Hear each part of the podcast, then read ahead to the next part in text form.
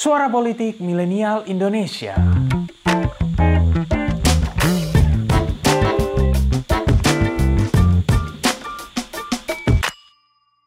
When we realize that each human being has something unique to contribute, when we liberate his or her individual gifts, when we measure wealth by the number of people whose gifts have been liberated, then a nation grows truly rich and prosperous. Say hello to Adam Smith. Well, yang ini lakon di salah satu potongan kisah hidupnya yang dibuat ulang. Sosok aslinya yang ini ya. Adam Smith adalah salah satu tokoh sentral dalam perkembangan ekonomi dunia. Saking sentralnya, ia bahkan dijuluki sebagai the father of economics karena sumbangsinya yang besar terhadap pemikiran tentang kapitalisme ekonomi modern. Sementara di sisi seberang kita juga mengenal orang ini Karl Heinrich Marx, seorang pemikir yang tak kalah besar dan sering disebut sebagai salah satu arsitek ilmu sosial modern ya orang yang sedang berdiskusi dengan Frederick Engels ini ya. Das ist eine erstklassige Arbeit. Niemand vor Ihnen hat das geschafft. Es gibt nur einen Ausdruck dafür. Das ist kolossal. Well, ini saat Marx memuji investigasi Engels tentang kondisi perburuhan di Inggris. Yang jelas, baik Smith maupun Marx adalah dua tokoh yang punya sumbangsi besar pada tata kelola ekonomi di banyak negara, walaupun kita juga menyaksikan misalnya bagaimana kapitalisme meninggalkan jurang kesenjangan ekonomi yang besar. Sementara Marxisme dan komunisme sering pula mengarah pada kepemimpinan yang revolusioner totaliter seperti Stalin di Soviet dan Mao Zedong di Tiongkok yang memakan banyak korban jiwa. Hmm. Lalu seperti apa sejarah dan latar belakang keduanya melahirkan pemikirannya masing-masing? Let's find it out on the desk.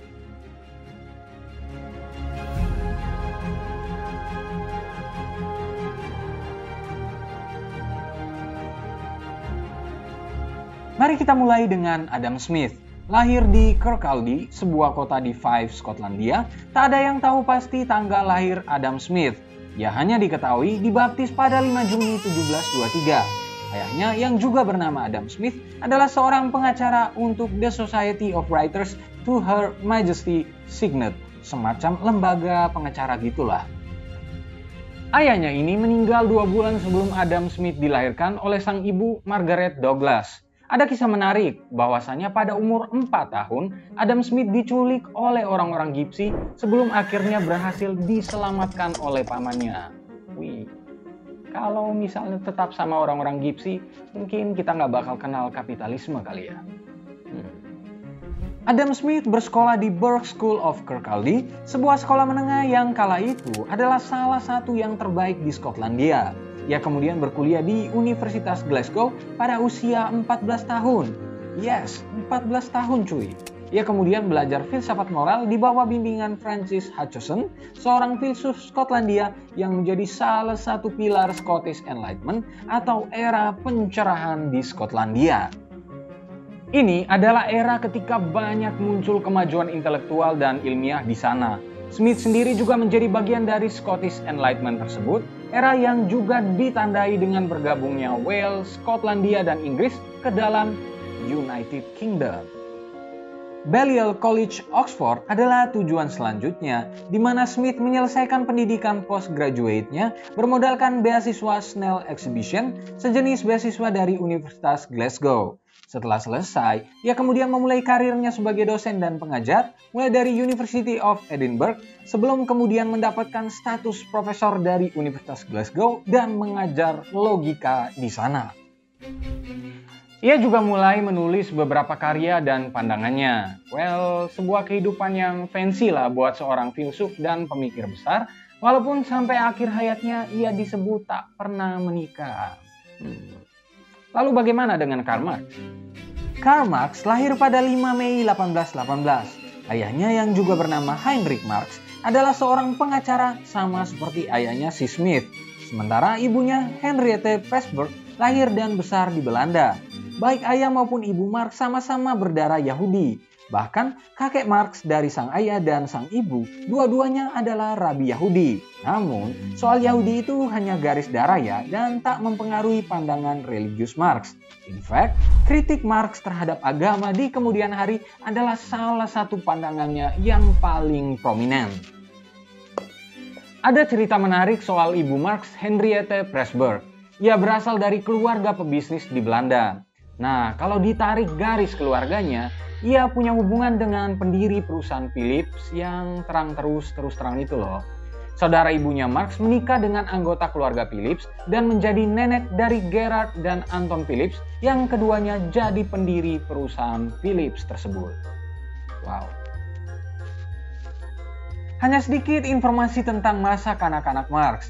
Ia adalah anak ketiga dari sembilan bersaudara. Ia sempat masuk gimnasium Zutrier, semacam high school gitulah sekolah ini banyak mempekerjakan guru dengan pandangan liberal humanis. Pada usia 17 tahun, ia masuk University of Bonn, ingin belajar filsafat dan sastra, namun ayahnya ingin dia sekolah hukum. Jadi anak nurut aja ya, ikutin kata orang tua. Nah, saat kuliah ini, Marx bergabung dengan kelompok-kelompok mahasiswa yang cenderung punya pemikiran politik radikal, Akibat ikut kelompok yang demikian, akhirnya Marx sampai terlibat perkelahian dengan anggota Borussian Corps yang membuat ayahnya harus memindahkan dia ke University of Berlin. Walaupun belajar hukum, Marx sangat tertarik pada filsafat dan berupaya untuk menggabungkan keduanya. Marx tertarik untuk mendalami pemikiran George Wilhelm Friedrich Hegel ia sempat bergabung dengan Doctors Club yang banyak mendiskusikan pemikiran-pemikiran Hegel sebelum kemudian bergabung dengan kelompok pemikir yang lebih radikal yang bernama Young Hegelians. Ia kemudian mulai banyak menuliskan pemikiran-pemikirannya. Tesis doktoralnya sempat menjadi pergunjingan karena berargumentasi bahwa teologi harus menyerah pada superioritas filsafat karena kontroversi dan diperdebatkan oleh profesor-profesor konservatif di kampusnya, Marx malah mengirimkan tesis tersebut ke University of Jena dan mendapatkan PhD dari sana. Nah, akibat aktivitas dan pemikiran-pemikirannya, karir akademis Marx akhirnya terhambat akibat makin besarnya oposisi terhadap liberalisme klasik yang masuk ke pemerintah Prusia. Ia akhirnya harus jadi jurnalis dan menulis di sana-sini juga karena keterlibatannya dalam yang Hegelians. Well, tulis di kolom komentar ya. Kalau kalian ingin ada pembahasan spesifik tentang sejarah tokoh yang satu ini.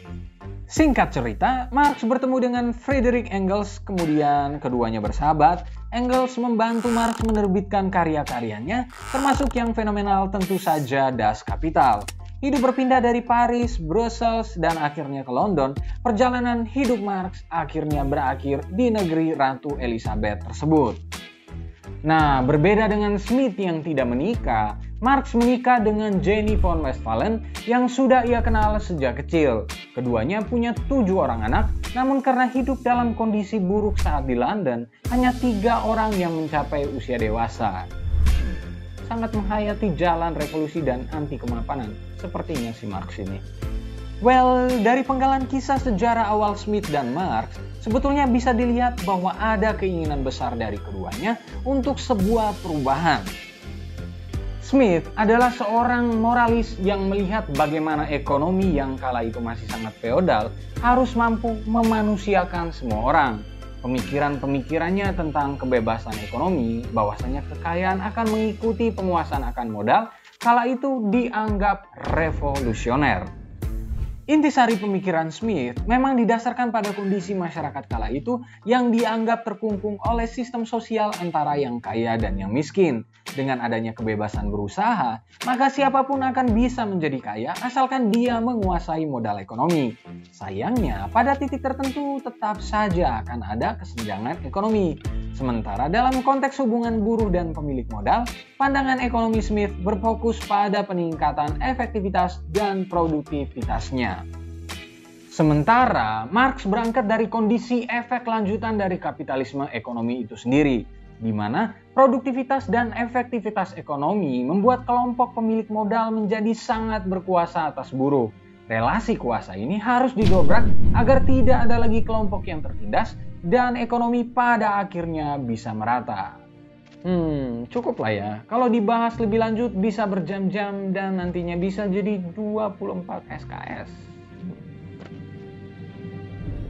Pada akhirnya, kita bisa memahami bahwa baik Smith maupun Marx sama-sama sosok revolusioner di zamannya masing-masing.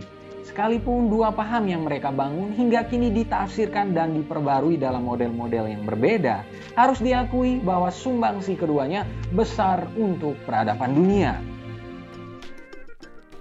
Terima kasih telah mendengarkan episode kali ini. Nantikan episode-episode selanjutnya dan jangan lupa untuk kunjungi pinterpolitik.com untuk dapatkan informasi seputar fenomena politik di Indonesia.